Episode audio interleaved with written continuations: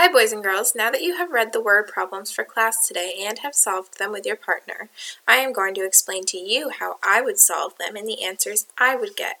Now, just because I'm the teacher doesn't mean that I'm going to get them right. I might be making mistakes on purpose, so you kind of have to be like detectives. Your job is to identify if I got the correct answer or not. If I got the correct answer, how do you know?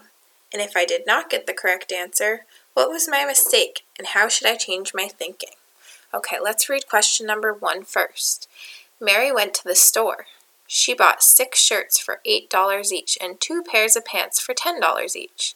How much money did Mary spend at the store? Now, my answer is that Mary spent $18 because pants cost $10 and shirts cost $8. So when I add $8 and $10, I get a total of $18.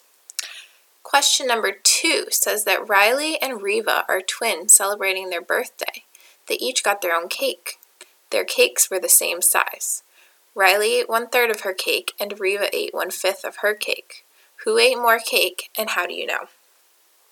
I think that Reva ate more cake because one fifth is greater than one third, since five is greater than three. Question number three. Sasha is reading the first Harry Potter book. She read 85 pages on Monday and 155 pages on Tuesday. How many more pages did Sasha read on Tuesday than on Monday? I think that Sasha read 240 more pages on Tuesday than on Monday because 155 plus 85 equals 240. Now, with your partner, you have to compare my answers to your own. Some questions you could ask yourself are Did we get the same answer? Was it different? Whose reasoning makes more sense? Did you make a mistake in your work or did I make a mistake in my work? How do you know?